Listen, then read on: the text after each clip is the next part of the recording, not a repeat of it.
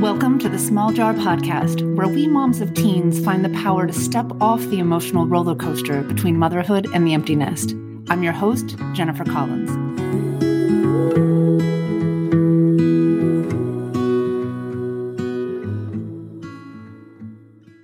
Episode number fifty-two. Hello, friends. First, I want to say thank you. Thank you for listening every week. Thank you for your reviews and your comments. Thank you for reaching out through Messenger, responding to my posts. And thank you to those women who have applied to Mom two point oh. Although I've connected with each of you separately, I'm so grateful to you for sharing your story with me. It means the world to me that these messages are resonating with you, and even more, that they might be giving you hope that there's a different path, that there might be a way to find peace amidst the chaos of our lives, raising teens and letting them go right now. I don't think there's one mom among us who doesn't struggle. Our challenges may be different, but honestly, it's not a contest. And hearing from so many women, both my clients and the new applicants to my program, I'm struck by how many of us are in fact facing similar challenges. I say this because as you're listening, you may be thinking you're alone in your pain and that no one else is going through what you are. And I want to let you know you're absolutely not alone. What I see time and again is that we as moms carry so much pain because we love so fiercely. And frankly, none of us want to love any less. So when the flip side of love and care for our kids brings us sadness and anxiety and guilt and frustration, it seems impossible to let go of it. But my mission is to give you a glimpse into the possibility that it doesn't have to be this hard. One of the challenges that comes up a lot with my clients is communication with our teens. The communication challenges come in many forms, but by and large, when I ask my clients what they want, what their goals are, they say, I want to get back the connection I had with my child. That statement itself implies a loss, that we had something now and we no longer have it. Our kids are precious to us, so the thought of losing them, losing even a piece of them, our connection with them, it's excruciatingly painful. I've had my mom, who's a professional counselor, on my podcast in the past, my very first live podcast, in fact. My mom is my idol. She pursued two master's degrees and a P H D in counseling, all while I was in high school and college. It's very possible she was inspired to pursue all this learning because I was such a terrible teen. I'll have to ask her back on the podcast to get her to tell me the truth. But I distinctly remember as a teenager finding one of her school books lying around, and I remember actually making fun of it. The title of the book was How to Talk So Kids Will Listen and Listen So Kids Will Talk. The book's by Adele Faber and Elaine Maslisch. I think it was first published in nineteen eighty, so by the time I was a teen, this book was taking the counseling world by storm. The book's still in print. I think the last edition was put out a little over ten years ago, and in some circles, it's considered a parenting Bible. As you can imagine, my take on it as a teen at the time was fairly cynical. I actually just recently picked up a copy of the book to jog my memory, and now as an adult, I can look through the pages and appreciate the examples. But as a kid, I skimmed the cartoon graphics and thought the whole premise of the book was terrible. It felt like manipulation. I might have titled it, How to Make Your Kids Listen and Tell You Stuff. Sometimes for me, it's helpful to bring myself back to that teenage place because I actually loved and adored my mom as a teen. But I definitely spent more time focused on myself and what I wanted than I did spending any time appreciating and being in awe of her academic and professional pursuits.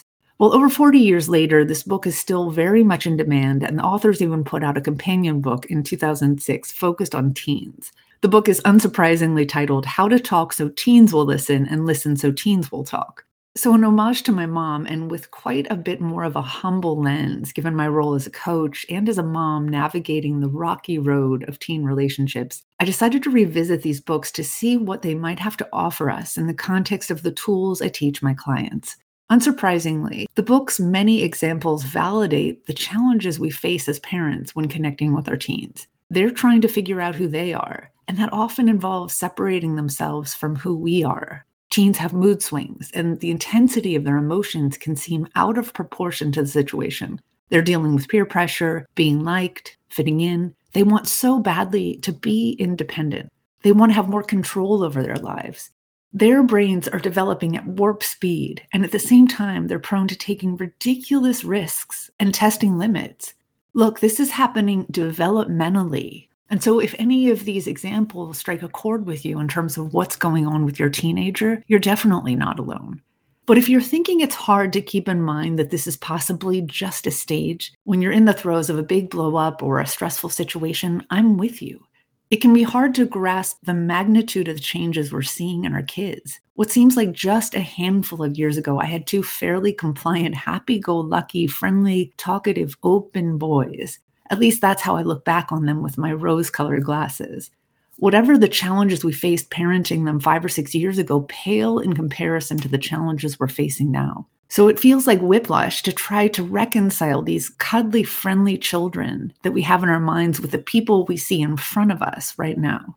Here's some adjectives I hear from clients quite often: disrespectful, sullen, mean, disengaged, depressed, along with "she won't talk to me," "he treats me like the enemy," "she thinks I'm trying to control her," "he won't listen." So understandably, many of us can feel in over our heads and in need of guidance to help us work through this rocky time with our teens. So Faber and Maslisch's book offer a number of strategies, including active listening, validating our teens' emotions, setting limits. Ultimately, it focuses on creating effective communication, resolving conflicts, and finding compromise. It's all very helpful advice, but here's the problem. There are undoubtedly many strategies in the book that would be helpful to us in our interactions with kids, but the reality is knowing how to communicate is not necessarily our problem. Seriously, we're grown adults. We communicate with people all of the time. Now, we may all have different communication styles and different comfort levels when it comes to setting boundaries and resolving conflicts. But ultimately, whatever style or approach you typically have most likely works with a majority of the people in your life. This probably has something to do with the fact that we tend to gravitate toward people with whom we enjoy communicating. We pick our friends this way. We pick our partners this way. And that's not to say we get along with everyone in the same way, but we tend to spend more time with the people who we enjoy connecting with and much less time with people whom we don't like. When it comes to people in our family, especially our kids, we want to have positive relationships with them. It almost feels like it's a should with a capital S. Like, of course, I'm going to have a good relationship with my kids. I should have a good relationship with my kids. But then when we think our kids are pulling away, especially if we've had a close and loving relationship up to this point, as we think that our relationship is challenging and not what it used to be, this brings us so much pain. And it's not like we're going to walk away from our kids. In fact, we want desperately to fix the relationship, to repair our communication with them and resolve the conflict, or just get them to listen. We want to feel close to them again. We want them to be safe and move in the right direction. Everything we want, we know it's for their own good, that they'll be happier if only. And so it's really interesting to notice that this is something we want more than anything, to rebuild a strong, connected relationship with our kids. We are absolutely motivated. We want this. And we actually know how to communicate with other people in our life. So why is this so challenging? It's tempting to just blame our kids. Let's just go there. As I mentioned before, clients come to me describing their kids as disrespectful and mean and closed off. We use these adjectives to describe kids based on their behavior. And we also judge how they're showing up, that they don't talk to us, that they accuse us of controlling them, or they don't listen. We're working from two underlying assumptions when we approach our kids this way. One, that the adjectives we're using to describe our kids are the truth. And two, that this version of what's happening right now shouldn't be happening. You may be listening to this and thinking, yep, that's about right. It's true my kid's disrespectful, and also it's true it shouldn't be happening. When you get together with your friends or talk with your partner, you might describe what's happening and everyone might agree, yep, that's disrespectful and it's no good. And look, I don't want to argue with you about whether or not your teen is disrespectful. You absolutely get to think whatever you want about their behavior. When we think someone is being disrespectful, we tend to get mad. It's human nature. We all expect people to generally be polite and to show each other the courtesy of respect. We, in fact, expect this of total strangers. So, of course, we're going to expect this of our kids, who we have raised for twenty plus years and literally done everything for them, including changing thousands of diapers. You're welcome, by the way. I completely understand how frustrating and provoking it is to look your child in the face, that beautiful child who you've loved their entire life, sacrificed everything for, put them before yourself one hundred ten thousand percent of the time. And now the same child is looking at you as if you don't deserve to be treated with kindness and appreciation and love. After everything I've done for you, I deserve a little, insert expletive here, respect. I get it. This is why it hurts so much. Think about this. When a total stranger is disrespectful, like they're rude or talk back, or even if they give you the middle finger, don't forget, I live in New Jersey. The finger is very popular here. But when this happens with a stranger, you might be thrown off guard and your heart might race for a minute. You get thrown into fight or flight. But ultimately, you shrug it off because who cares what the stranger thinks of you? Who cares how they treat you? We hopefully never have to see them again. But when it comes to our kids, no way. How dare they? So let's go back to the two underlying assumptions using this example of disrespect. The first assumption is that the adjective we're using to describe our kids is the truth. So again, that it's true that our kids are being disrespectful. Okay, again, I'm not here to argue, but when we believe something is true, that it's a fact, it also means that we are right. You could also think of this as we are right and they're wrong. Think about the distance you create from someone when you draw a line in the sand and decide that you're right and that they're wrong. There's no meeting in the middle. There's no compromise unless the other person caves and agrees that we're right. Have you ever told your kid in the heat of an argument that they're being disrespectful? I have to admit, I've done it. And let me just say, based on my experience, it's rare to have the other person say, wow, I didn't realize I was being disrespectful. Gee, Mama, I'm so sorry. The truth is, we're watching our kids' behavior and labeling it as disrespectful. It's ninety-nine percent likely that whatever the kid is doing, they would label it differently. They might call it sticking up for themselves, just trying to get us to listen, that they're just tired and they wish we would get off their case. Who knows? The point is, we think it's true that they're being disrespectful.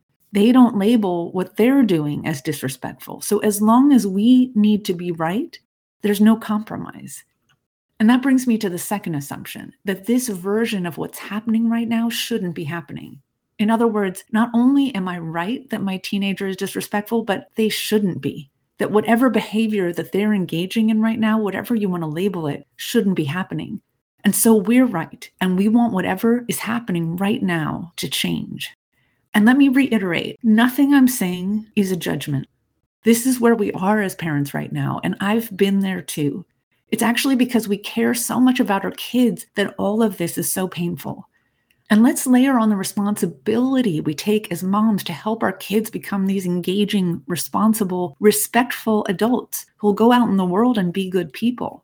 Be honest. Have you ever observed something your child is doing that you don't want them to be doing, being disrespectful, for example? And you pile guilt on yourself because you think there's something you must have done wrong if this is how your child is behaving. It's awful to think this way, but we all do it. We all have times when we think we're terrible moms because we blame ourselves for something our kid is doing. Well, let me offer you a glimmer of hope. However your child is showing up right now, it's not your fault. I'm not saying that we don't all make mistakes, all of us, but the way each of us feel and show up is about how we interpret the world around us. Someone could scream in my face, and it will only bother me if I have a thought about it. Think about that stranger again. Say they come up to you screaming obscenities. You'd certainly think it was unpleasant. You would definitely want them to stop, but you would very likely not think it was your fault or that you deserve it. You wouldn't take it personally. But with people we love, we of course take it personally because we think it's personal. Our feelings are all rooted in our perspective, in our thoughts. So the way your child feels right now, it's based on their perspective, their thoughts. And they have all sorts of thoughts right now, the majority of them being very different than yours. We're just not on the same page. We used to think that our kids loved and adored us because they were so good and they listened, but that was only because they would observe us and think, Mom's the boss. I trust her. What she says goes. Guess what? Our kids are not thinking that right now, that we're the boss, that what we say goes. It's possible they might be questioning a lot about what we stand for and what we want for them. it's possible they may not entirely trust us right now. So when we think our kid is being disrespectful and we're sure we're right and we're sure it shouldn't be happening, we're setting ourselves up for pain and conflict because who gets to be right, us or our kids? When we're sure we're right, it leaves no room for our child to be right. And guess what? Whatever's happening right now, whatever the facts of the situation are, they're happening. So wishing things were different, demanding things be different, it just closes us off to the possibility that there's a reason things are the way that they are. And my friend, I don't think you deserve to be screamed at or have obscenity shouted at you or rules disregarded. There's some behavior that we absolutely can decide is unacceptable and that we'll set rules and boundaries around. This is true no matter how old your child is, because we can set boundaries with anyone in our life, with any adult in our life. But because as we enter into this territory where the relationship we have with our teens seems rocky a lot of the time, it can feel like a game of whack-a-mole to try to set rules and boundaries and demands around every behavior and interaction. Faber and Maslisch in their book offer quite a few strategies, which, as I said, seem pretty intuitive. Brainstorm solutions. Describe the problem rather than giving orders. Instead of threats, give choices. Instead of pointing out what's wrong, state your expectations. Don't get me wrong, the book provides strategies that any one of us as parents might think, wow, that could help. There's one example where instead of nagging your teen to take out the dog, they suggest having the dog write a note to the teen. Dear so-and-so, insert name of child, please take me out or I'll poop inside. Love the dog. Amazing. I actually might use that one. And look, I don't have an affiliate deal with this book to promote it at all. It's got some good ideas. But overall, my point is, I think the challenge isn't that we don't know how to communicate or ask nicely or negotiate. The challenge is that the emotional landscape that we have with our teens is so heightened that it feels impossible to take rational action. We're so angry or upset or hurt or worried or anxious.